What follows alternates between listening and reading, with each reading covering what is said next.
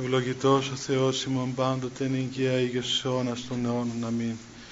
Δόξα Σύ ο Θεός ημών, δόξα Σύ Βασιλεύ ουράνιε παράκλητε, το πνεύμα της αληθείας, ο πανταχού παρών και τα πάντα πληρών, ο θησαυρός των αγαθών και ζωής χορηγός ελθέ και σκήνωσον εν ημίν, και καθάρισον ημάς από πάσης κυλίδος και σώσον αγαθέ τας ψυχάς ημών. Αμήν. Όσοι μπορείτε καθίστε.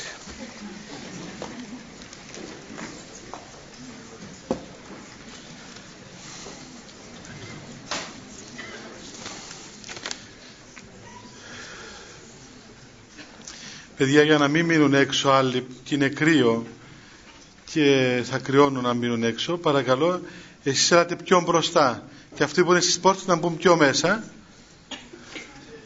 αν είναι δυνατόν.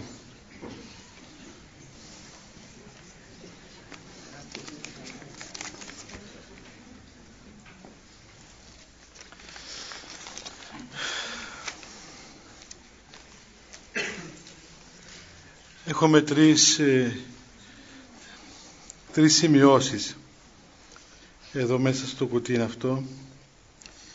Η μια λέγει Πάτερ Αθανάσιε δεν γίνεται να έρχεσαι πιο συχνά στη Λευκοσία και να κάνετε ομιλίες κάθε εβδομάδα. Δεν γίνεται. δεν γίνεται. Και αυτό που γίνεται, είδατε τι κοντέψαμε να πάθουμε.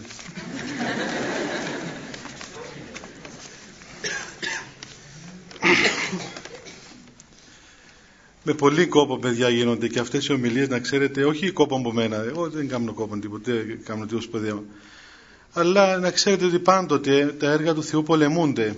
Πολεμούνται πολύ άγρια ας πούμε. Και αυτές οι ομιλίες εδώ δεν ξέρω αν έχει κανένα που θυμάται που όταν πρωταρχίσαμε.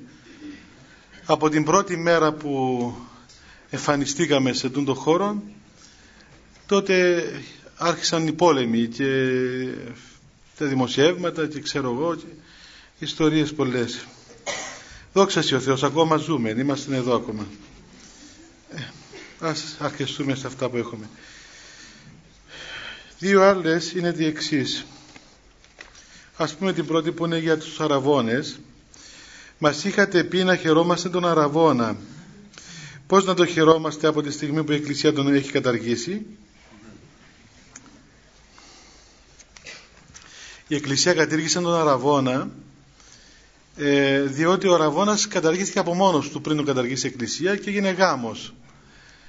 Και έτσι για να διασώσει τον Αραβώνα τον κατήργησε. Για να τον διασώσει και να διαφυλάξει τέλος πάντων τουλάχιστον έστω και μια ε, ψηλή ε, λεπτή ανάμνηση του πράγματος τον κατήργησε. Και τώρα Αραβώνας είναι η περίοδος της νοριμίας των ανθρώπων αυτών. Ας πούμε ότι μπορεί να θεωρηθεί αυτή η περίοδος νοριμίας η περίοδος του αραβώνος, της υπόσχεσης δηλαδή που δίνουν οι δύο άνθρωποι αυτοί για να προχωρήσουν στο γάμο τους. Και μπορούν να χαίρονται αυτή την περίοδο οι άνθρωποι αν πραγματικά σε αυτή την περίοδο αγωνιστούν να μάθουν σωστά ο ένας τον άλλο να σεβαστεί ο ένας τον άλλο να υπερβούν ας πούμε τις κινήσεις των παθών και των άλλων ας πούμε κινήτρων και μάθουν να αντιμετωπίζουν σωστά τον άλλον άνθρωπο όπως είπαμε πολλές φορές. Και η δεύτερη ερώτηση είναι ποιος πρέπει να κάνει το πρώτο βήμα ο άνδρας ή η γυναίκα έχει να κάνουμε και δυο από ένα βήμα και να συναντηθούν αυτό είναι το καλύτερο.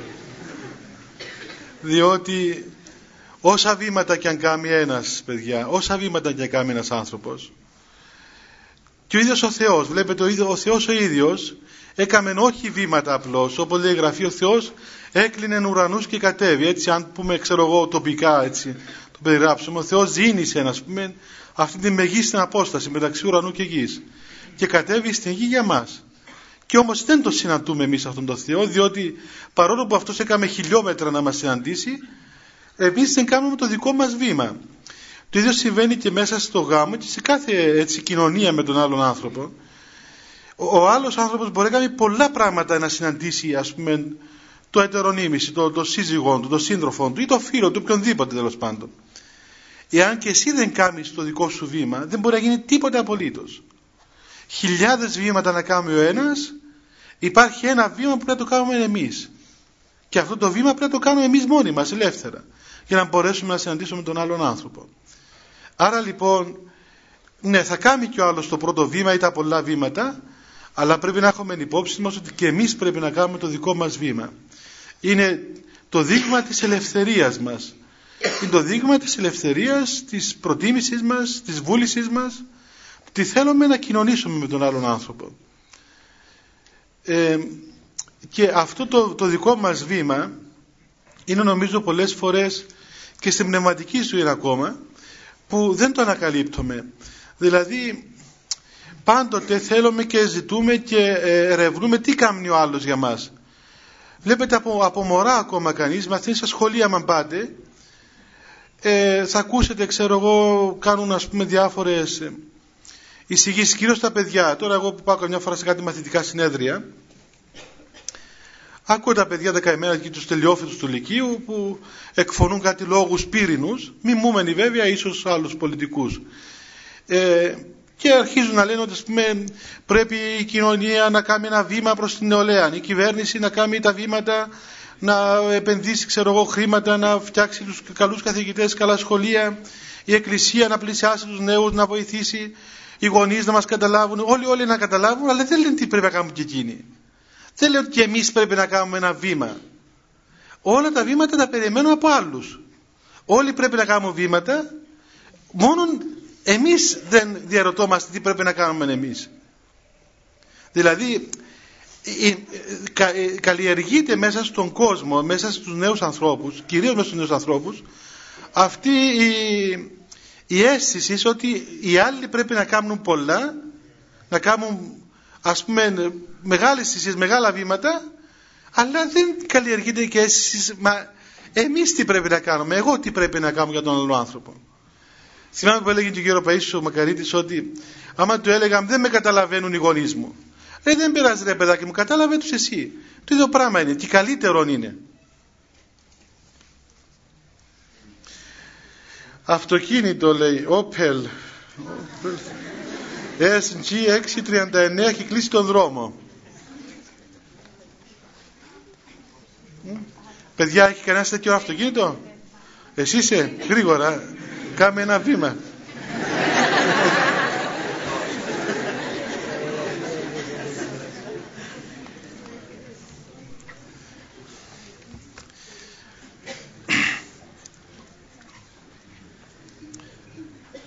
Όταν ο άνθρωπος μάθει να κοιτάξει τον εαυτόν του, αρχίσει δηλαδή την διόρθωση των πραγμάτων από τον εαυτόν του τον ίδιο, τότε ξεφεύγει από αυτήν την αίσθηση ε, παιδιά μην ανησυχείτε ένα παιδί έτσι άρρωστο έχει, δεν είναι τίποτα μην ε, ανησυχείτε.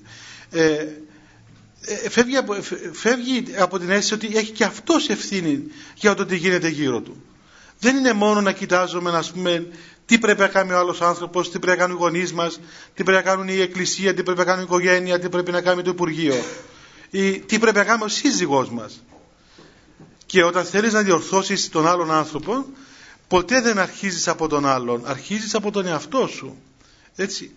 Αυτή είναι η ορθόδοξος θεραπεία των πραγμάτων. Αρχίζεις από τον εαυτό σου, κοιτάζεις τον εαυτό σου, θεραπεύεις τον εαυτό σου και θεραπεύοντας τον εαυτό σου θεραπεύεις ήδη ένα κομμάτι από το υπόλοιπο σύνολο του κόσμου όλου. Και μέσα σε ένα γάμο, ε, άμα θεραπεύσεις το μισό, ε, ήδη το μισό θεραπεύτηκε που είσαι εσύ ο ίδιος. Μετά μπορεί να βοηθήσεις και για το έτερο νήμιση. Και όταν αρχίσει ο άνθρωπος να, να, να κοιτάζει τον εαυτό του, τότε ανακαλύπτει και στον εαυτό του πόσα, πόσες δυσκολίες έχει, πόσες ελλείψεις έχει και πάβει να, έχει θυμό ας πούμε και έτσι εκδίκηση για τον άλλον άνθρωπο γιατί δεν με καταλαβαίνει, γιατί δεν με βοηθά αφού βλέπει ότι και εσύ έχεις τα ίδια πράγματα ίσως και χειρότερα, ίσως δεν βοήθησες όσο πρέπει τον άλλον άνθρωπο άρα σε αυτό το ερώτημα ποιος πρέπει να κάνει το πρώτο βήμα η απάντηση είναι ότι ανεξάρτητα το τι βήματα κάνει ο άλλος εγώ οφείλω να κάνω το δικό μου βήμα. Κάμε εσύ το δικό σου βήμα. Αυτό είναι το ζητούμενο από σένα. Άφησε τον άλλον άνθρωπο. Αφήσει τον άλλον άνθρωπο. Σταμάτα να ζητάς από τον άλλο να κάνει βήματα. Διότι από τη στιγμή που ζητάς να κάνει βήμα το άλλος, ήδη εκαλλιέργησες όλες τις προποθέσει να τσακωθείς. Και το βλέπω και εγώ ας πούμε έτσι που έρχονται ε, άνθρωποι σε, ε, ανδρόγυνα που είναι σε διάσταση ή τέλος πάντων έχουν προβλήματα και κάθονται μαζί και αρχίζουν να μιλούν. Γίνεται αυτό το πράγμα. Ο ένας αρχίζει εναντίον του άλλου.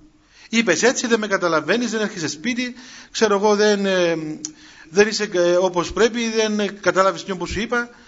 Και δεν αρχίζει ο καθένας να κοιτάζει τον εαυτόν του.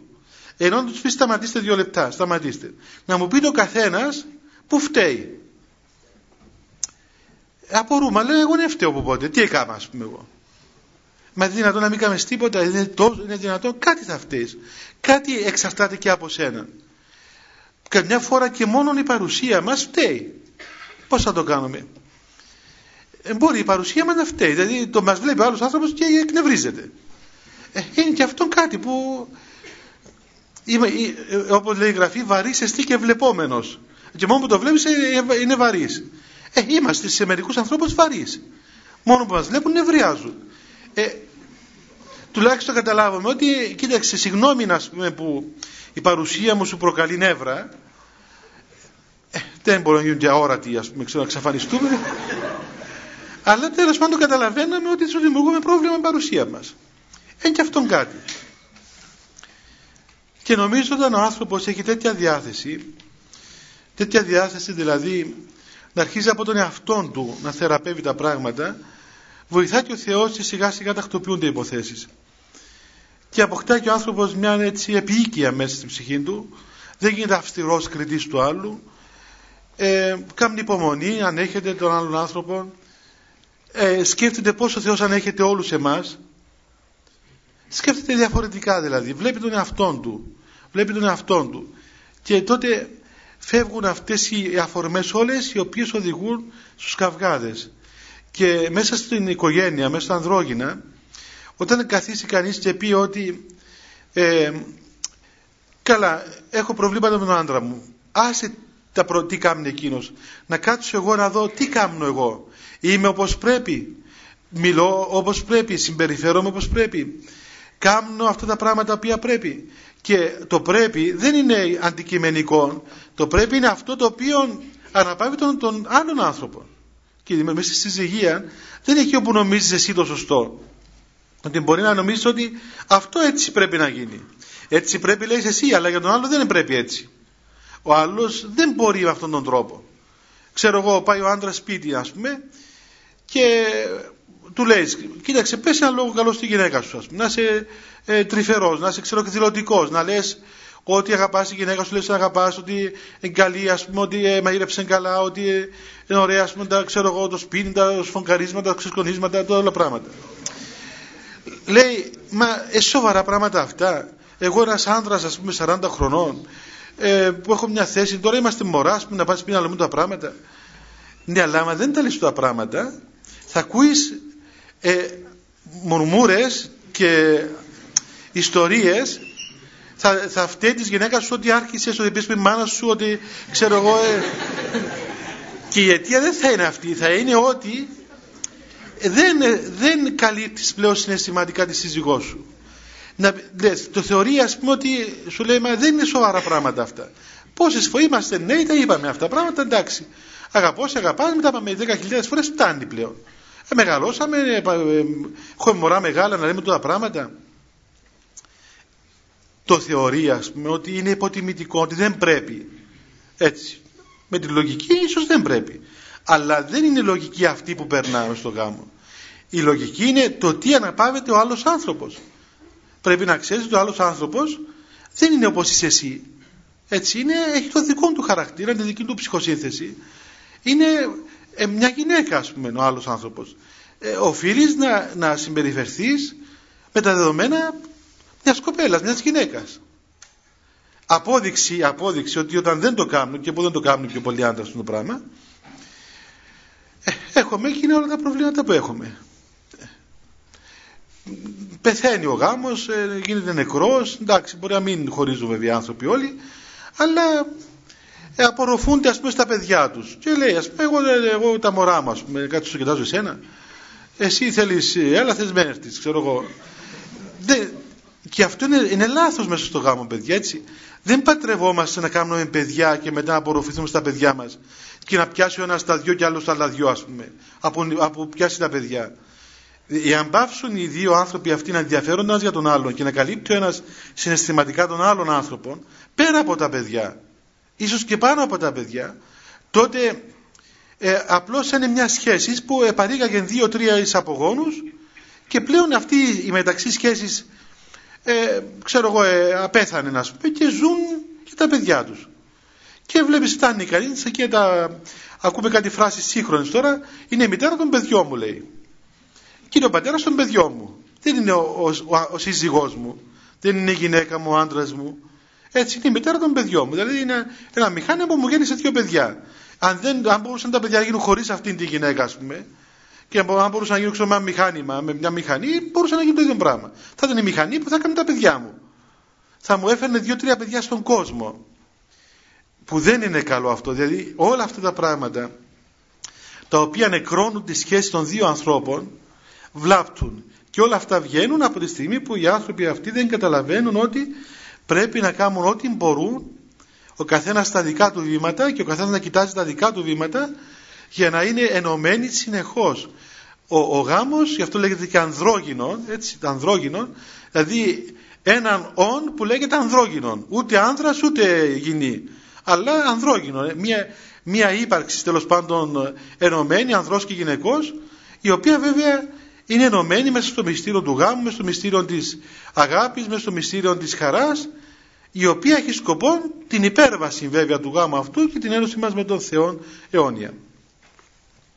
Αυτό όσον αφορά τα βήματα. Να πούμε και κάτι άλλο εδώ. Λέει αυτή η ερώτηση.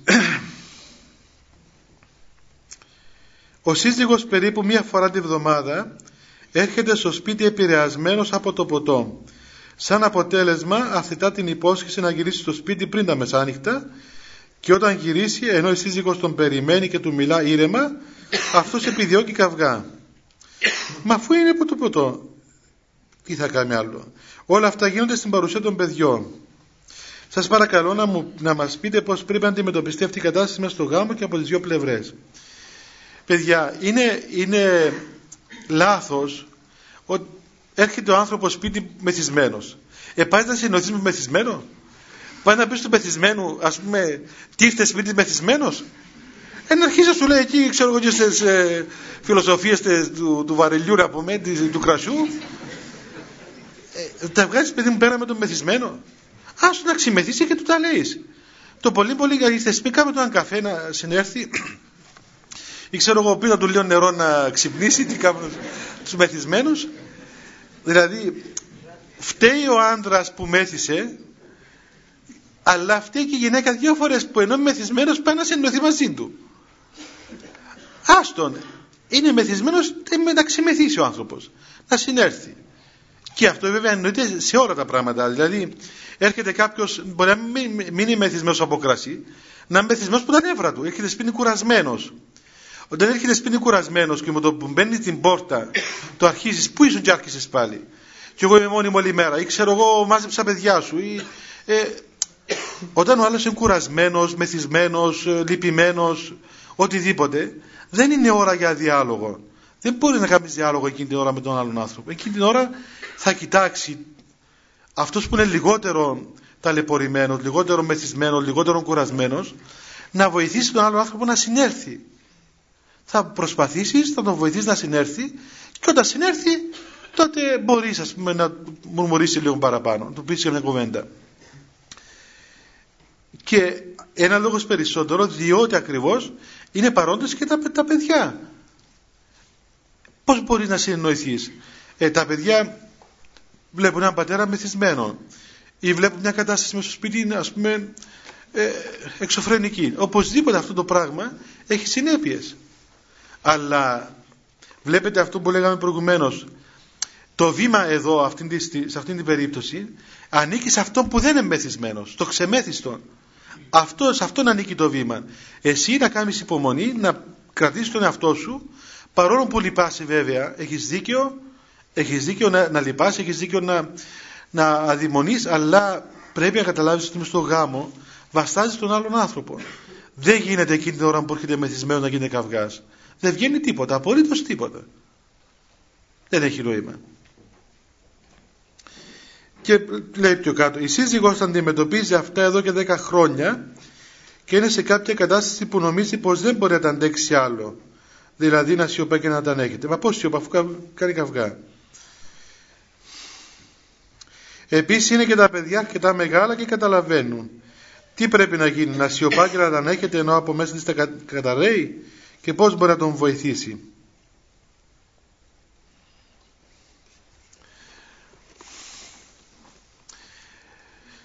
τι μπορείς να κάνεις σε τέτοια κατάσταση; Δηλαδή με το να μιλάς διορθώνεις τα πράγματα; Εντάξει, λέει κανείς, ωραία, να αφήσουμε τις φιλοσοφίες και να πάμε στην πράξη. Ε, όταν λες σιωπάς δεν βγαίνει τίποτα και καταραίεις. Ωραία, μίλα λοιπόν. Έρχεται ο άλλος μεθυσμένος, μίλα, άρχισε να του μιλάς. Ε, αφού δεν γίνονται χειρότερα τα πράγματα. Δεν βγαίνει δηλαδή τίποτα. Νομίζω παιδιά ότι σε τέτοιες καταστάσεις δύσκολες μέσα σε ένα σπίτι που πράγματι δύσκολες και είναι δηλαδή πράγματι ε, ο Θεός να βοηθήσει τον άνθρωπο να τα βγάλει πέρα είναι δύσκολες, πολύ δύσκολες καταστάσεις χρειάζεται μεγάλη αγάπη μεγάλη αγάπη και μεγάλη ας πούμε υπομονή και ταπείνωσης ε, να βαστάξει τον άλλον άνθρωπο να τον δεις τον άλλον άνθρωπο να τον, να τον αγκαλιάσει. Αν ήταν παιδί σου, ας πούμε, δεν, πες ότι δεν είναι ο άντρας σου. Έτσι. Τυχαίνει, τέτοια ακούμε και εμείς κάθε μέρα. Ρωτάς, ας πούμε, τη γυναίκα. Καλά, παιδί μου. Α πούμε ότι δεν είναι ο άντρας σου που μεθά, αλλά ο γιος σου. Και έρχεται ο γιος σου κάθε μέρα σπίτι μεθυσμένος. Και σου κάνει σκηνές. Τι θα κάνει εσύ με τον γιο σου; Θα τον έβγαζες έξω από το σπίτι; Του λες, φύγε, θέλω να σε ξαναδώ. Ε, όχι, λέει, παιδί μου είναι, ας πούμε, δεν μπορώ να το κάνω ε, βλέπεις το παιδί σου το, ανέ, το ανέχεσαι. Τον άντρα σου και δεν τον ανέχεσαι; Να περιμένω τον άντρα μου να με βοηθήσει, να με στηρίξει, να με ε, κρατήσει εκείνος. Ε, καλά, περιμένεις, αλλά δεν μπορεί. Εχμαλωτίστηκε, είναι εχμάλωτος, δεν μπορεί να τα βγάλει πέρα. Νομίζω ότι ε, εάν δούμε τα πράγματα έτσι με έναν λογισμό καλό, βοηθούμε τον εαυτό μας να αποκτήσει μεγαλύτερη δύναμη υπομονής. Μέχρι εκεί που μπορούμε αλλά έχουμε ένα αποθέματα πολλά μέσα μας τα οποία καμιά φορά ο λογισμός μας, η σκέψη μας, η μικροψυχία μας μας τα χρηστεύει. Και ενώ μπορούμε να κάνουμε υπομονή, μπορούμε να ανεχθούμε μπορούμε να βαστάξουμε πάνω μας ε, καταστάσεις εντός πάντα δίπλα μας είναι μια εύκολη λύση. Διώξε τον. Διώξε τον να φύγει. Ε, ξέρω εγώ χώρισε, πάρε διαζύγιο. Πέταξε τον. Είναι η εύκολη λύση αυτή. Είναι η, η, η προτινόμενη λύση ενός προβλήματος. Το κράτατο είναι το δύσκολο. Αλλά εάν ε, βάλεις ερωτήματα κέρια όπως αυτό, εάν ήταν το παιδί μου, τι θα έκαμνα; Ε, θα τον κρατούσα. Θα τον έδιωχνα. Το ίδιο, παιδιά, ξέρετε, συμβαίνει τέτοια ερωτήματα συμβαίνουν σε όλους τους τομείς της, της ζωής μας. Έτσι και, και στην εκκλησία, ας πούμε. Έρχονται άνθρωποι, εξομολογούνται πολλές φορές τα ίδια, τα ίδια. Λέει, τι τον κρατάς, ας πούμε, αφού δεν διορθώνεται, διώξε τον. Μα να διώξεις τον άλλον άνθρωπο είναι εύκολο. Εύκολο να διώξεις τον άλλον. Να τον κρατήσεις είναι το δύσκολο. Να τον κρατήσεις μέσα είναι το δύσκολο. Να τον βαστάξεις είναι το, η θυσία. Να τον πετάξεις εύκολο είναι. Έχεις ένα φορτίο πάνω σου, του δίνεις μια, το πέταξες. Όχι, απαλλάχτηκα. Δεν με ενδιαφέρει, ας φύγει. Ναι, αλλά δεν είναι τρόπος αυτός. Δεν είναι με αυτόν τον τρόπο που πορευόμαστε. Η αγάπη, η πραγματική αγάπη, η οποία ούζει ζητάει αυτή και η οποία θυσιάζεται υπέρ του άλλου ανθρώπου, δεν λειτουργεί με αυτόν τον τρόπο. Και εφόσον ο γάμος είναι το μυστήριο της αγάπης των δύο αυτών ανθρώπων, ε, σημαίνει αγάπη η οποία είναι θυσία. Εάν πούμε ότι δεν εμεθούσε, αλλά παρελπίδαν το σύζυγός μας ας πούμε μη γέννητο πάθαινε μια ανία την ασθένεια και ήταν φυτό τι θα κάνουμε αυτό τον πετάγαμε; Δηλαδή θα, τι θα κάνουμε εκείνη την ώρα; Που έχουμε πολλά παραδείγματα τέτοια και έχουμε παραδείγματα από, και από τις δύο πλευρές. Παραδείγματα που πραγματικά αισθάθηκαν οι σύζυγοι ας πούμε με όλη την αγάπη ας πούμε που είχαν ε, το, το σύζυγό τους φύτο πραγματικά χωρίς καμία επικοινωνία και για χρόνια ολόκληρα χωρίς να μειώσουν την αγάπη τους τον, τον εφύλαξαν και παραδείγματα που μόλις αρρώστησε ο σύζυγος, η σύζυγος συνήθως μόλις αρρώστησε σύζυγος ο άνδρας εγκατέλειψε. Τραγικά πράγματα ας πούμε. Θα προσβάλλεται η γυναίκα ξέρω εγώ από καρκίνο και στους έξι μήνες δεν καταλείπει ο άντρας της. Να μην μένει τουλάχιστον να, να πεθάνει η γυναίκα του ύστερα. Την αφήνει διότι σου λέει εγώ δεν μπορώ χωρίς γυναίκα θα πάω να βρω άλλη διότι μπήκε στο γάμο με αυτή τη λογική. Δεν δούλεψε μέσα στο γάμο. Και να πάμε και στην πρώτη ερώτηση.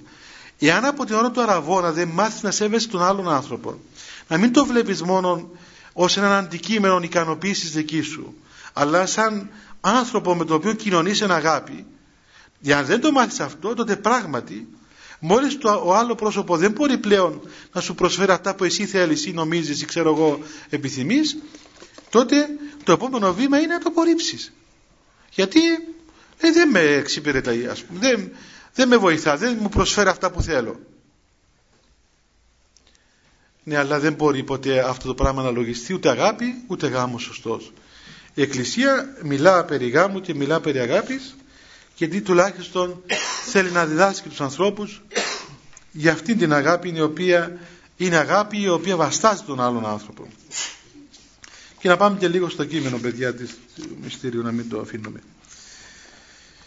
Είχαμε τελειώσει την ε, προηγούμενη φορά, την προ-προηγούμενη φορά την ακολουθία του Αραβόνος και όπως γίνεται σήμερα είναι ενωμένες αυτές οι δύο ακολουθίες με την ακολουθία του γάμου ή όπως λέει στο ευχολόγιο της Εκκλησίας ακολουθία του στεφανώματος. Ε, διότι κατά ακρίβεια έτσι λέγεται αυτή η ακολουθία. Η ακολουθία του στεφανώματος έτσι το λέγανε παλιά τα λέγανε στην Κύπρο. Να στεφανωθούμε να πούμε έτσι να στεφανωθεί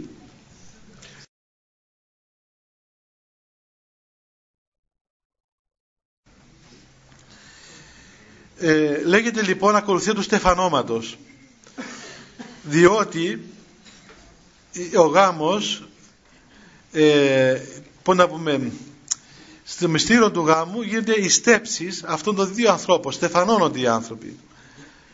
Με τα στέφανα τα οποία ξέρετε βέβαια και ε, μέχρι σήμερα έτσι συμβαίνει στην εκκλησία.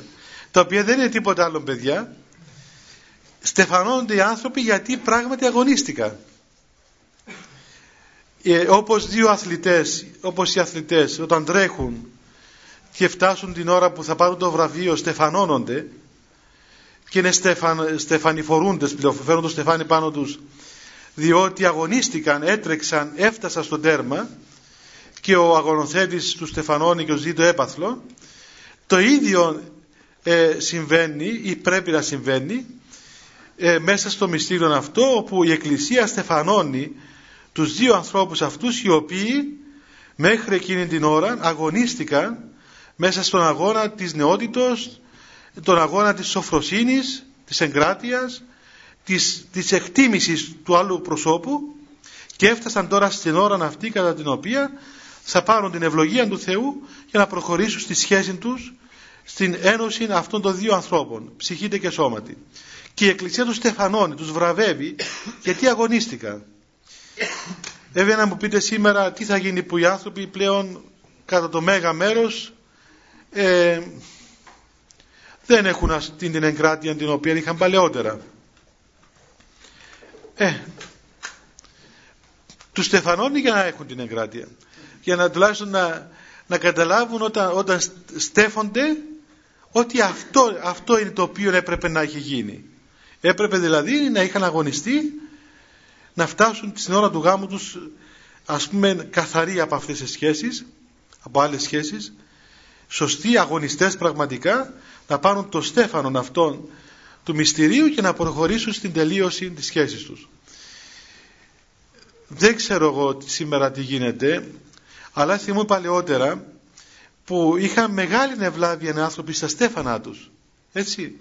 Ίσως να τα θυμάστε παιδιά, δεν ξέρω ακόμα αν το κάνουν, αλλά ε, βλέπεις υπάρχει και αυτή η λαϊκή φράση δεν απάντησα το στεφάνι μου, δεν πρόδωσα το στεφάνι μου. Δηλαδή ήταν κάτι σοβαρό, σημαντικό ο Στέφανος. Το, ευλογούντας στην εκκλησία, τα φύλαγαν οι άνθρωποι μέσα σε ειδικό χώρο, σε ειδική θήκη, ξέρω εγώ πάνω από το κρεβάτι τους, κοντά στο εικονοστάσι τους και όταν απέθνησκαν οι άνθρωποι, το έβαιναν μαζί τους στο στεφάνι τους. Ήταν κάτι που ανήκε πλέον χαρισματικά σε αυτούς. Ήταν ο Στέφανος του αγώνας, της εγκρατείας, η σφραγίδα και το σημείο του μυστηρίου αυτών των δύο ανθρώπων. Δεν είναι ο Αραβώνας, στο γάμο είναι τα Στέφανα και παλαιότερα ξέρετε παιδιά οι, οι, οι, οι στεφανωμένοι έμεναν 8 μέρες με τα Στέφανα στο κεφάλι τους. Και υπάρχει ειδική ευχή που θα δούμε στο τέλος που στις, στις 8 μέρες ξαναπήγαιναν στην εκκλησία και διαβάζαν ειδικές ευχές και τους σήκωναν το στεφάνι. 8 μέρες οι άνθρωποι τα στεφάνι, είχαν το στεφάνι στο κεφάλι τους. Ε, έμεινε κατάλοιπα στα χωριά μας παλαιότερα που ο γάμος διαρκούσε και τρεις μέρες μετά το γάμο. Έτσι. Και όταν αρχίζαν δύο-τρεις μέρες πριν και πήγαν και δύο-τρεις μέρες μετά. Βέβαια οι κοινωνικές συνθήκες έχουν αλλάξει, άλλαξαν τα πράγματα, αλλά ξέρετε όταν, όταν γνωρίζουμε τουλάχιστον έστω και θεωρητικά το τι λέει η Εκκλησία για το γάμο ε, και στην πρακτική μας ζωή προσπαθούμε να ανάλογα να κάνουμε καθένα ό,τι μπορούμε. Αφού λοιπόν τελειώσει η ακολουθία του Αραβόνος τότε ψάλλω μερικούς ψαλμούς γιατί το Αραβόνας εντελείται στον άρθικα της Εκκλησίας και το μυστήριο του γάμου μέσα στον Κύριο Ναό και έμπαιναν εν πομπή οι, οι νεόνυφοι από τον άρθικαν στον Κύριο Ναό. Προπορεύεται ο, ο ιερεύς και έψαλαν οι ψάλτες μερικούς ψαλμούς οι οποίοι ε, ε, αφορούν το μυστήριο το οποίο πρόκειται να τελεστεί σε λίγο. Έτσι λοιπόν λέει αρχίζει με τον 127ο ψαλμό ο οποίος λέει το εξής. μακάρι οι πάντες οι φοβούμενοι των Κύριων και επαναλαμβάνει ο λαός δόξαση ο Θεός ημών δόξαση δηλαδή είναι μακάρι όλοι οι άνθρωποι οι πάντες αυτοί οι οποίοι φοβούνται τον Κύριο ε, είπαμε και άλλες φορές ότι όταν λέει ε, ο Θεός η Εκκλησία ότι αυτός ο άνθρωπος είναι μακάριος είναι όντως μακάριος δηλαδή με όλη τη σημασία της λέξεως κατά κυριολεξία. Και όταν λέει αυτός είναι δυστυχισμένος και είναι αξιολύπητος είναι όντως αξιολύπητος κατά κυριολεξία και είναι όντως μακάρι όλοι οι άνθρωποι πάντες άνθρωποι ανεξαιρέτως όλοι οι άνθρωποι όχι μερικοί ή ξέρω εγώ το πιο μεγάλο μέρος αλλά είναι πράγματι μακάρι πάντες οι άνθρωποι οι φοβούμενοι των Κύριων. Όχι αυτοί που φοβούνται ψυχολογικά τον Θεό δηλαδή τρέμουν ας πούμε άμα ακούσουν για τον Θεό σαν ο Θεός κανένας, κανένας θηρίο να τους φάει. Αλλά οι φοβούμενοι των Κύριων σημαίνει αυτοί οι οποίοι αγαπούν τον Κύριο οι αγαπώντες των Κύριων και φοβούμενοι μήπως υπάρξει κάτι το οποίο διακόψει αυτή τη σχέση τους με τον Κύριο ουσιαστικά οι φοβούμενοι τον Κύριο σημαίνει οι αγαπώντες τον Κύριο αυτοί που αγαπούν τον Θεό και ελπίζουν στον Θεό και έχουν όλη αυτή την, την ελπίδα, τη σχέση, την καρδιά τους πάνω στον Θεό. Αυτοί οι άνθρωποι είναι πράγματι μακάρι. Και το λέει εδώ η Εκκλησία, το έβαλε αυτόν τον ψαλμό, μέσα στην πορεία αυτών των ανθρώπων, γιατί αυτή η πορεία από τον, από τον άρθηκα στο Κυρίως Ναό συμβολίζει και την πορεία αυτών των ανθρώπων μέσα στη ζωή τους. Από, το, από την γη προς τον ουρανό. Μπαίνουμε από την έναρξη του ναού πορευόμαστε προς το Ιερό Βήμα προς την Αγία Τράπεζα, προς το θυσιαστήριο για να σταθούμε ενώπιον του Κυρίου. Είναι η πορεία αυτών των ανθρώπων. Και η βάση αυτής της πορείας είναι να ελπίζεις επί Κύριον να μην ελπίζεις πουθενά άλλου εάν ξεκινάς το γάμο σου και ελπίζεις ότι επαντρεύτηκα μια καλή γυναίκα πλούσια ας πούμε και αφού είμαι πλούσια να έχω καλό, καλή ζωή. Δεν θα στερηθώ τίποτα. Δεν είσαι μακάριος, διότι ελπίζεις επιχρήμαση πάνω στα χρήματα. Εάν πεις παντρεύτηκα μια κοπέλα γιατί είναι όμορφη κοπέλα, πάλι δεν είσαι μακάριος, γιατί ελπίζεις σε κάτι το οποίο παρέρχεται. Εάν πεις ξέρω εγώ οτιδήποτε πράγμα ανθρώπινο, το ανθρώπινο είναι και περιορισμένο, είναι και πεπερασμένο. Δεν μπορεί ο άνθρωπος επουδενή λόγο να αναπαυθεί σε κάτι που είναι ε, πρόσκαιρο όσον καλό κι αν είναι. Ενώ ο Θεός είναι αιώνιον, είναι αμετάβλητος ο Θεός Είναι αιώνια βάση ο Θεός. Είναι σταθερή, αμετακίνητη, αμετάβλητη, απέραντη, άπειρη βάση. Άρα λοιπόν στην πορεία αυτήν των ανθρώπων, μέσα στη ζωή τους, η πορεία της ζωής τους, που οπωσδήποτε θα έχει δυσκολίες, θα έχει προβλήματα, θα έχει και όλα τα φαινόμενα που παρατηρούνται στη ζωή ενός ανθρώπου, είναι όντως μακάρια διότι ελπίζει επί Κύριον και φοβάται τον Κύριον και αγαπά τον Κύριον και δεν μπορεί αυτόν τον άνθρωπο να σαλεύσει τίποτα απολύτως. Δεν μπορεί να πει ας πούμε αυτός ο άνθρωπος ξέρεις εάν ας πούμε μου συμβεί αυτό το πράγμα θα χαθώ. Το λέμε, το λένε πολλές φορές έτσι και το ακούμε και νομίζουμε ότι είναι έκφραση μεγάλης αγάπης. Ας πούμε ξέρω εγώ αν σε χάσω θα χαθώ κι εγώ. Εντάξει, ε, σαν ε, σχήμα λόγου μπορεί να λέγεται. Αλλά κατά κυριολεξία δεν μπορεί να λέγεται. Δεν μπορείς, είναι, είναι αδύνατο παιδιά, δεν γίνεται. Δεν γίνεται να αγαπάς τον άλλο άνθρωπο με αυτόν τον τρόπο. Διότι κάποια στιγμή οπωσδήποτε θα χάσει τον άλλον άνθρωπο. Ή θα σε χάσει έναν ή θα χάσεις σε αυτόν. Ε, είναι και τα, τα βιολογικά φαινόμενα μες στη ζωή μας. Και ο θάνατος είναι ξέρω εγώ και άλλοι χωρισμοί. Δεν μπορεί ένας άνθρωπος να χτίζει την ύπαρξή του, την ζωή του πάνω σε έναν άλλον άνθρωπο. Πρώτα απ' όλα θα συντρίψεις τον άλλον από το βάρος σου. Φανταστείτε να, να αισθάνεστε ότι ε, εάν χαθώ, εχάθηκε και ο άλλος. Είναι, δεν έχεις την, την να πεθάνεις δηλαδή. Ενώ, ξέρω εγώ, έρχεται τώρα να πεθάνεις, λες, να πεθάνω, εντάξει, είναι χάθηκε και ο κόσμος. Αλλά άμα ξέρεις να πεθάνει και χαθεί και ο κόσμος μαζί σου και πεντέξι άλλοι, γίνεται και θάνατος πιο δύσκολος.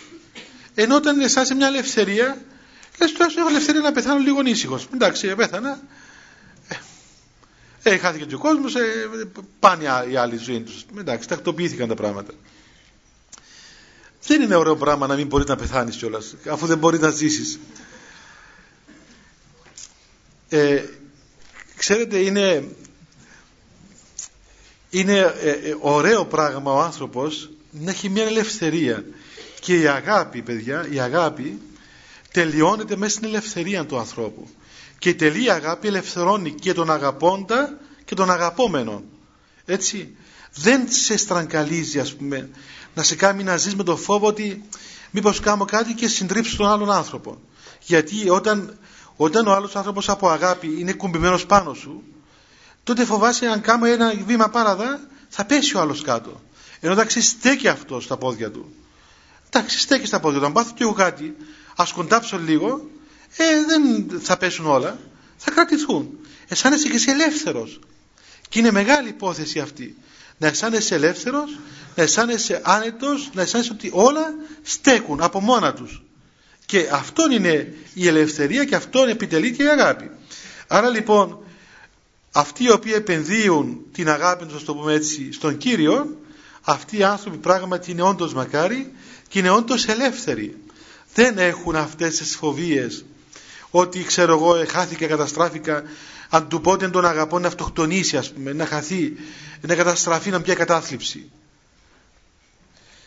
Και συνεχίζει, οι πορευόμενοι τεσοδείς αυτού, αυτοί οι άνθρωποι οι οποίοι περπατούν στους δρόμους του Θεού οι οποίοι τηρούν τις εντολές του Θεού οι οποίοι έχουν στη ζωή τους συγκεκριμένους δρόμους ξέρει που περπατά αυτό που λέει ο ψαλμός ότι ε, πορεύεται στις οδούς του Κυρίου σημαίνει ότι ο άνθρωπος ξεκινά να πάει κάπου και ξέρει τον δρόμο του δεν περπατά να πούμε, και δεν ξέρει που να πάει δεν ξέρει τον δρόμο.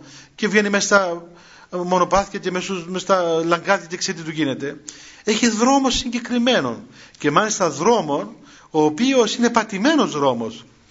Είναι σίγουρα αυτός ο δρόμος γιατί περπατήθηκε επατήθηκε από πολλούς άλλους είναι αποδεδειγμένος δρόμος έχει συγκεκριμένα αποτελέσματα. Και είναι δρόμος ασφαλισμένος και προχωρά πιο κάτω τους σπόρους των καρπών σου φάγεσαι μακάριος ή και καλός ή έστε διότι λέει θα φας τους κόπους τον καρπό σου και είσαι, θα είσαι μακάριος και όλα θα γίνουν στη ζωή σου καλά. Ε, τους κόπους τον καρπό σου φάγεσαι. είναι, είναι πολύ σπουδαίο πράγμα ο άνθρωπος να απολαμβάνει τους σκόπους του και όχι τους ξένους σκόπους. Το να τρως τους ξένους σκόπους δεν είναι καλό πράγμα αλλά το να κουραστείς και να απολαμβάνεις τον κόπο σου είναι πράγματι πολύ σπουδαίο πράγμα και εδώ το λέει ο ψαλμός για δύο περιπτώσεις. Πρώτον εφόσον αυτοί οι άνθρωποι αγωνίστηκαν έμειναν αγνοί, καθαροί εφύλαξαν τον εαυτόν τους και πορεύονται τώρα μέσα στον δρόμο του γάμου άρα αυτός ο κόπος, αυτός ο αγώνας θα φέρει τώρα τους γλυκείς καρπούς της πραγματικής ένωσης αυτών των ανθρώπων. Θα προσφέρει στον εαυτό σου, στον άλλον άνθρωπο μέσα σε μια σχέση καθαρά ας πούμε καθαρά παρθενική σχέση, καθαρά σωστή. Όχι, όχι πλέον ας πούμε τραυματισμένος, κουρασμένος ξέρω εγώ από τα προηγούμενα αλλά ε, θα είναι πράγματι αυτή η σχέση η, η μοναδική, η πρώτη και μοναδική σχέση και κουράζεσαι βέβαια διότι υποτίθεται ότι αγωνίστηκαν οι άνθρωποι να φτάσουν εκεί και ήρθε η ώρα πλέον να απολαύσουν τους κόπους των καρπών τους έτσι, τους καρπούς των κόπων τους. Απολαύσουν τους καρπούς των κόπων τους. Αλλά το ίδιο και στην πνευματική ζωή και στον υπόλοιπο αγώνα που κάνει ο άνθρωπος όταν κοπιάζει και αγωνίζεται τότε και η χάρις βραβεύει τον άνθρωπο και ο άνθρωπος χαίρεται. Έρχεται μέσα στην καρδιά του ανθρώπου αυτή η, η μακαρία ας πούμε ε, παρουσία του Θεού που αναπαύεται ο άνθρωπος. Ξέρει ότι μπορεί να κουράστηκε μπορεί να επώνεσε, μπορεί να θυσιάστηκε αλλά αναπαύεται πλέον σε αυτούς τους καρπούς των δικών του κόπων. Και τότε όλα του έρχονται καλά αυτού του ανθρώπου. Γιατί δουλεύτηκε, δούλεψε αυτός ο άνθρωπος δεν είναι αδούλευτος. Δεν είναι άνθρωπος αδόκιμος να προχωρήσει. Η γυνή σου ο άμπελος ευθυνούσαν της σκλήση των, της οικίας σου. Είναι μια παρομοίωση της εποχής εκείνης. Πού τώρα τέτοια πράγματα. Λέει η γυναίκα σου θα είναι σαν ένα αμπέλι το οποίο είναι ας πούμε αθυρό αμπέλι έτσι ε, γεμάτο καρπούς καλούς ξέρω εγώ ωραία σταφύλια το οποίο θα είναι, θα είναι ε, κρεμασμένο ας πούμε από, τα, από, τα, από το σπίτι σου έτσι. θυμάστε κάτι από τα κλιματαριές που είχαν παλιά; Κάτι ωραία αμπέλια ας πούμε έτσι, κάτι ωραία σταφύλια ας πούμε, τα οποία έβλεπες και λες τι ωραίο σταφύλι ήταν ωραία, ήταν ξέρω εγώ γλυκύτατα very good που λένε το very good ε, που έμεινε, έμεινε στην Κύπρο very good από το very good το, το εγγλέζικο το ξέρετε αυτό; Όταν λέμε στα φίλη βέρικο το ξέρετε ότι από το very good. Που ήταν very good. Και από το very good έμεινε βέρικο έτσι άκουσα τουλάχιστον ξέρω εσείς είστε μορφωμένοι κάνετε καμιά έρευνα να δούμε αν πράγματι έτσι.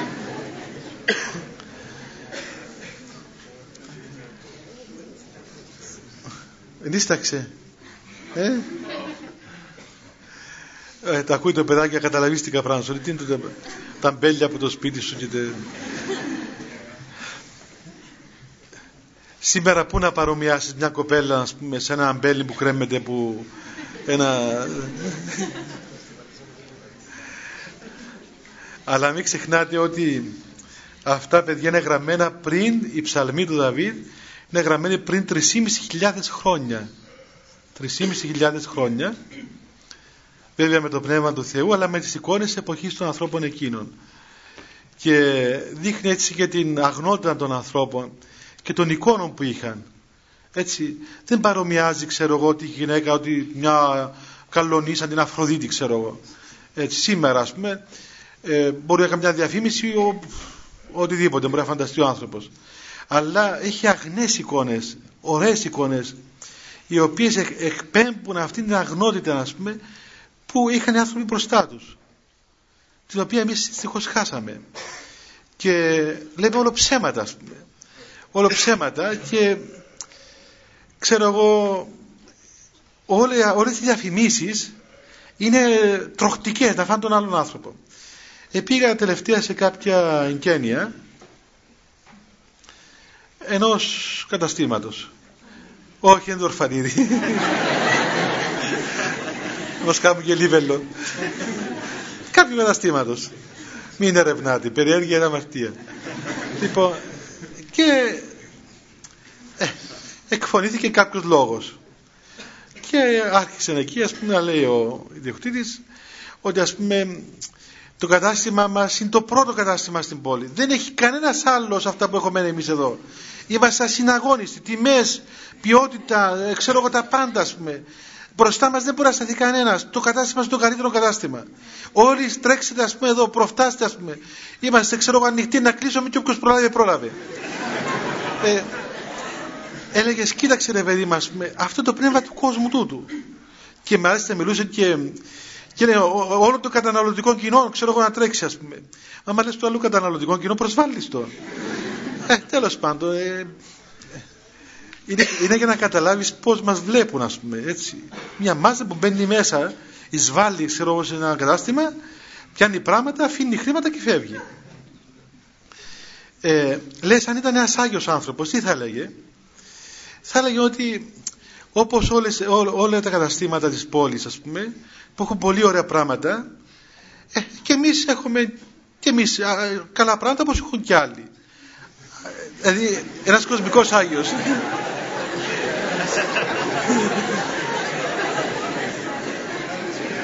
Ε, μπορούσε να πει ας πούμε ότι ε, όπως πηγαίνετε και σε άλλους ανθρώπους να πάρετε κάτι παρακαλούμε να σκεφτείτε και εμάς ότι έχουμε τιμήσει κάτι εδώ.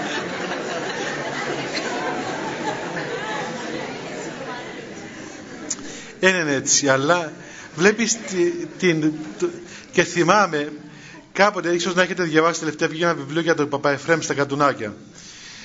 Ε, στα Κατουνάκια λοιπόν στην έρημο, μία φορά ε, είχαμε μία αναγρυπνία.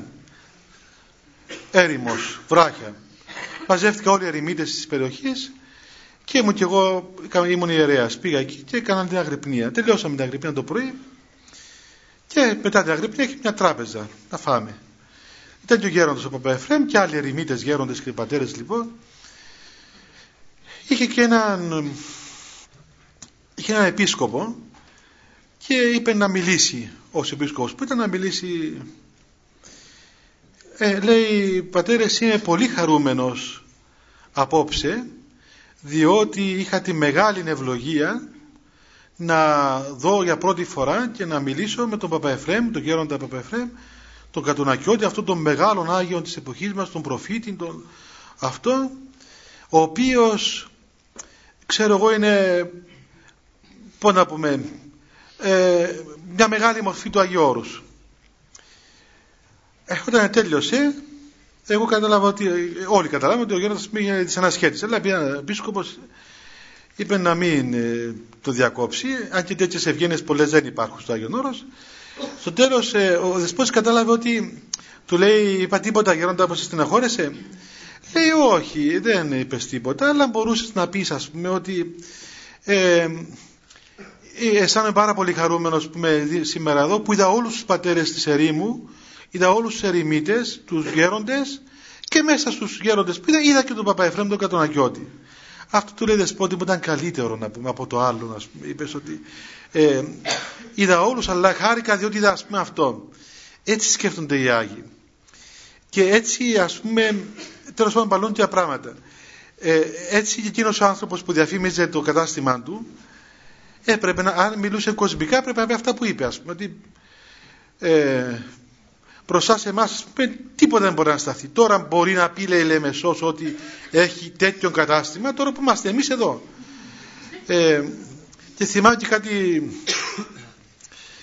κάτι διαφημίσεις που είχε κάποτε, τώρα εσείς είστε μικροί, και κάτι διαφημίσεις ας πούμε, που έλεγε ξέρω εγώ ότι οι άλλες όλες είναι οδοντόκρεμες ας πούμε, μόνο η κορκέτη ξέρω εγώ είναι, έχει όνομα, οι άλλες όλες είναι τίποτε.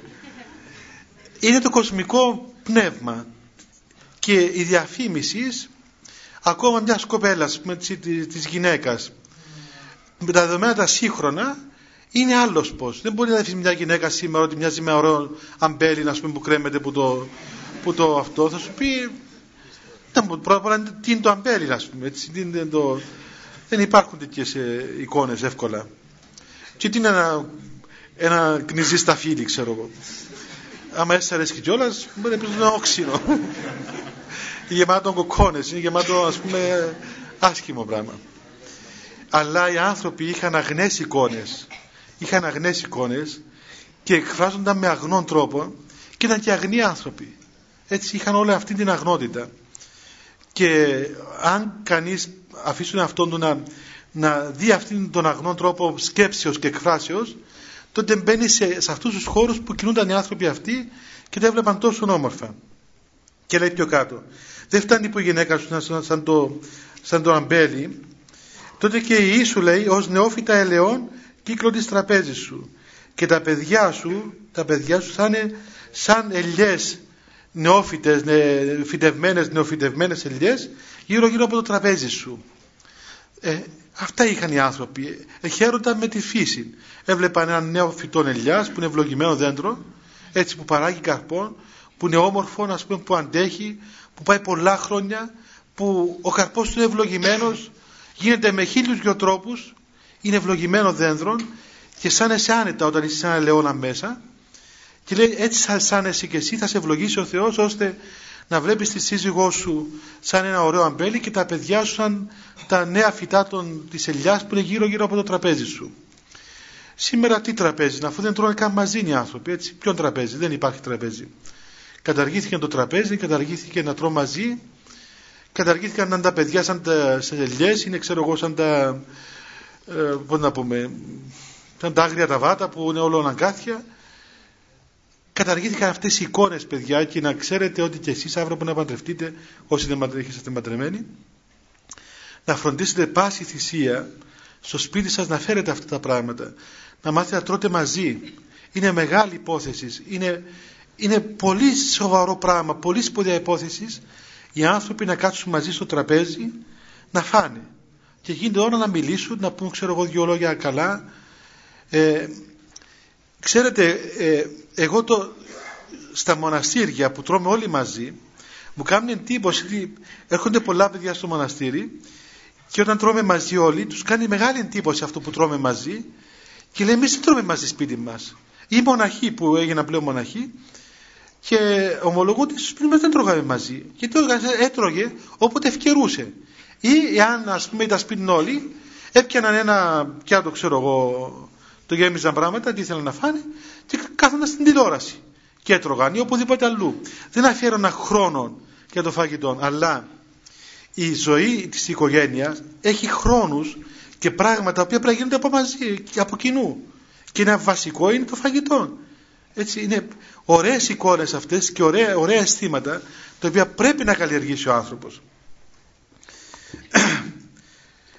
Έτσι με αυτόν τον τρόπο ευλογηθήσετε άνθρωπος λέει η Γραφή με αυτόν τον τρόπο εάν πορεύεται σε εντολές του Θεού εάν αγαπά τον Θεό εάν έχει όλη την ελπίδα στον Θεό τότε ευλογείται με αυτόν τον τρόπο και θα σε ευλογήσει ο Θεός ε, και θα δεις όλα τα αγαθά της Ιερουσαλήμ της Βασιλείας του Θεού όλες τις ημέρες της ζωής σου θα, θα δεις ιούς τον Υιό σου θα δεις τα παιδιά σου τα εγγόνια σου θα δεις όλη αυτή την πορεία η οποία θα προέρθει από σένα πλέον όλη αυτή η ζωή που θα προέρθει από σένα θα είναι η ειρήνη επί τον Ισραήλ.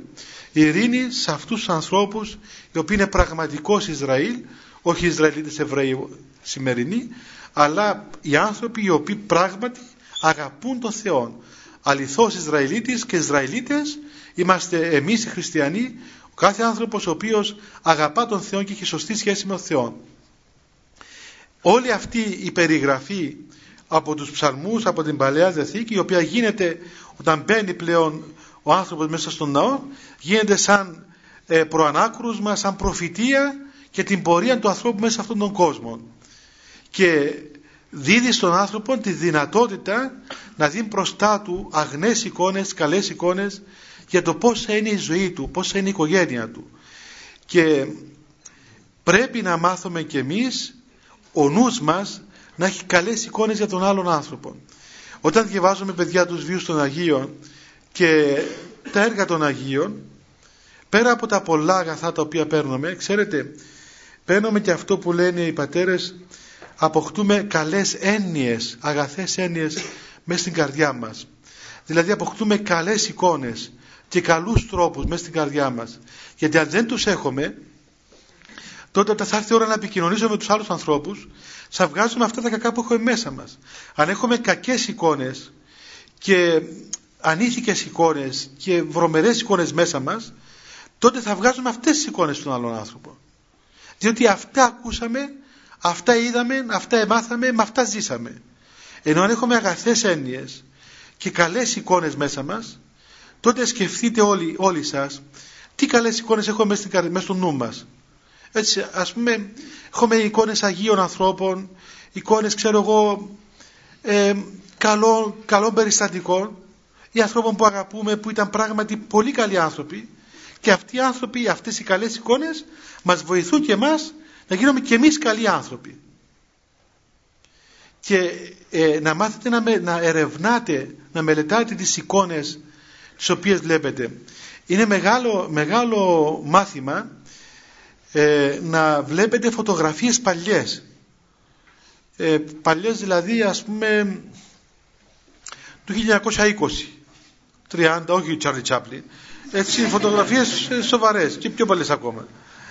Ε, δέστε αυτούς τους ανθρώπους και κυρίως τις γυναίκες. Έχετε δει τις φωτογραφίες. Κυκλοφορούν διάφορα άλπου. Έχει κάτι γυναίκες μέσα υπέροχες. Κάτι γυναίκες δηλαδή που τις βλέπεις και θυμάσαι ας πούμε αυτοί, αυτές οι γυναίκες βλέπεις ας πούμε έχουν κάτι πάνω τους που δεν το βρίσκεις εύκολα. Μια λεβεντιά, μια αρχοντιά, μια υπέρβαση ας πούμε ε, του εαυτού τους είναι πραγματικά εκείνες οι, οι, οι καλές εικόνες που έχουμε μέσα μας, όπως σας είπα πολλές φορές που έχουμε μέσα μας και τις γιαγιάδες μας τις καλές, εκείνες που υπήρχαν. Υπάρχουν ακόμα μερικές διατηρητές σε μερικά χωριά. Ε, ε, πράγματι εγώ διαρωτώ, διαρωτώ με διαρωτώ με πώς τα παιδιά σήμερα δηλαδή χωρίς αυτές τις καλές γιαγιάδες τι θα γίνονται τα μωρά; Άμα έχει μια γιαγιά ας πούμε, που έχει νύχια που καπνίζει, που αγριεύει που παίζει χαρτιά που έχει κάτι μαλλιά ας πούμε κόκκινα μια γιαγιά τέτοια ας πούμε. Τι γιαγιά είναι αυτή; Πώς θα πάει ας πούμε πώς θα έχεις την αίσθηση της γιαγιάς δηλαδή; Να πάει να παίζει μέσα στην αγκαλιά της γιαγιάς σου ξέρω εγώ στην ποθιά της γιαγιάς σου.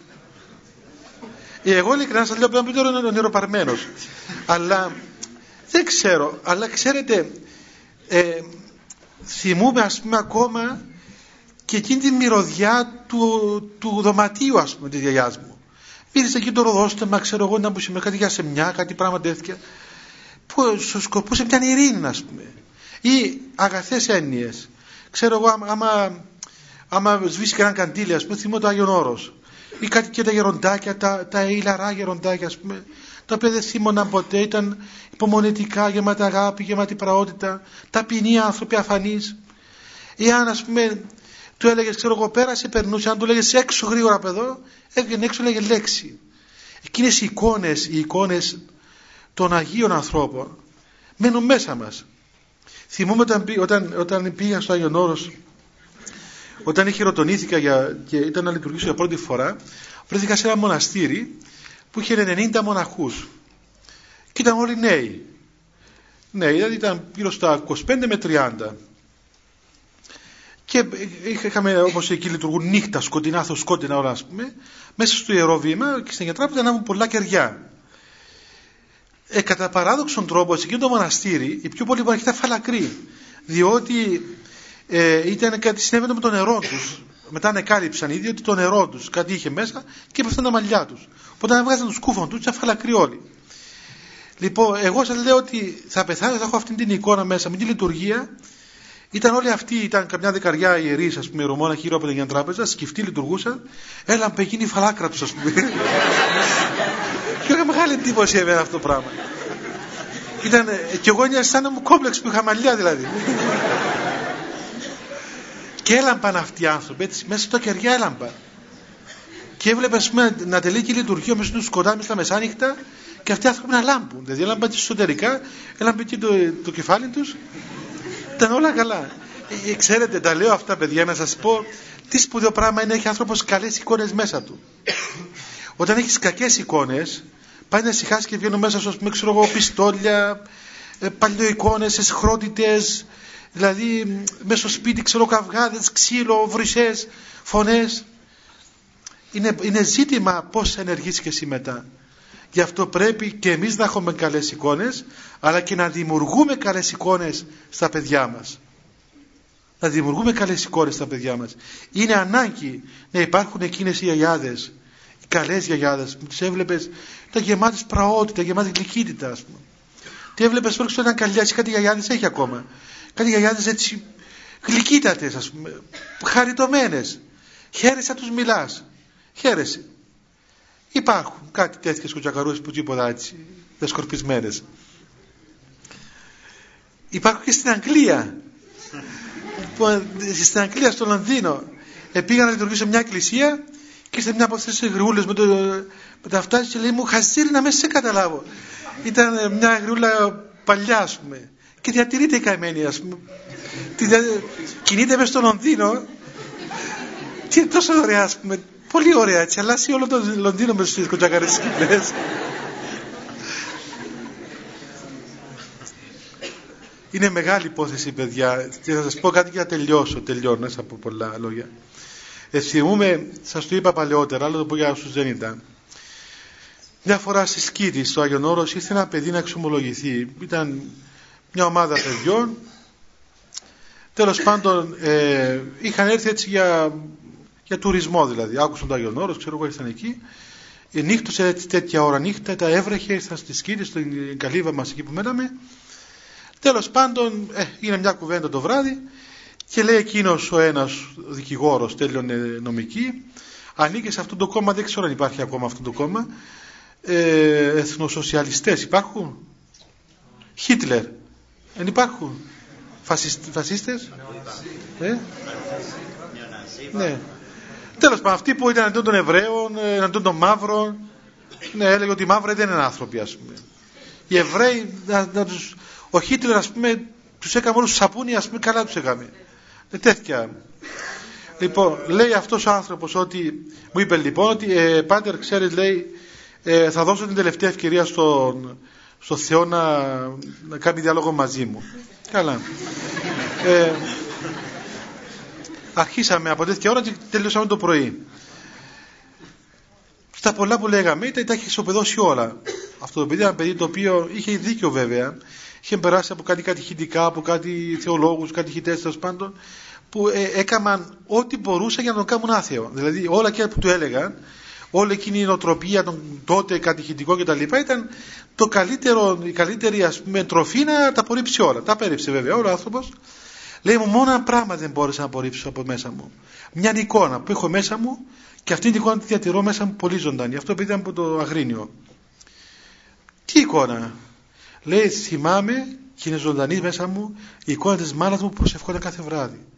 Κάθε βράδυ όταν μας έβαζε να κοιμηθούμε η μάνα μου πήγαινε σε ένα δωμάτιο και παρόμοια φτωχοί άνθρωποι εκεί έκαναν μετάνοιες και γονάτισε και προσευχόταν για όλους μας. Και σηκωνόμαστε και τη βλέπαμε και μπορούσε να περάσει και μισή και μια ώρα και αυτή είναι εκεί. Ε, αυτή την εικόνα δεν μπορούσα να την βγάλω από μέσα μου. Όλα τα άλλα τα απέρριψα. Και παπάδες, και δεσποτάδες, και κατηχητέ, και θεολόγους, και όλα ας πούμε. Αυτή η εικόνα δεν έφυγε. Είναι η καλή εικόνα, παιδιά. Είναι αυτό που μένει μέσα στον άνθρωπο. Και βλέπεις, έμεινε μέσα του και έλεγε, ας πούμε, αυτό το πράγμα το είπε η μάνα μου. Γιατί είχε αγαθή εικόνα για τη μάνα του. Για το σπίτι του, για την οικογένειά του. Γιατί φρόντισε και η μητέρα, όχι για το κάνει επίτηδες, αλλά έχει καλή ατμόσφαιρα μέσα στο σπίτι. Γι' αυτό είναι καλή υπόθεση, είναι, είναι πολύ σημαντικό, σημαντικότατο και εμείς να έχουμε αγαθές και καλές εικόνες, αλλά αν τουλάχιστον εμείς δεν έχουμε, να φροντίσετε στα παιδιά σας να έχουν καλές εικόνες μέσα τους. Να βλέπουν καλά πράγματα, ώστε να τυπώνονται μέσα οι καλές εικόνες και έχοντας καλές εικόνες θα έχουν και καλά πρότυπα και καλή ζωή τα παιδιά. Θα έχουν μέσα στους αντισώματα να μπορούν αύριο να κατευθύνουν τη ζωή τους σύμφωνα με αυτές τις καλές εικόνες που έχουν μέσα τους. Αυτά λοιπόν. Ε, θα είμαστε εδώ σε 15 μέρες παιδιά έτσι. Κάνουμε την προσευχή μας και να φύγουμε σιγά σιγά. Χριστέ το φως αληθινών το φωτίζουν και αγιάζουν πάντα άνθρωπον ερχόμενων στον κόσμο Σημειωθεί το εφημά στο φως του προσώπου σου, είναι ένα αυτό ψώμεθα φως του απρόσιτον και κατεύθυνον τα διαβήματα ημών προς εργασία των εντολών σου. Πρεσβείες της Παναχράντου σου Μητρός και πάντως σου των Αγίων Αμήν. Διευχών των Αγίων Πατέρων ημών, Κύριε σου Χριστέ ο Θεός, ελέησον ημάς. Αμήν. Καλό βράδυ παιδιά, ο Θεός μαζί σας.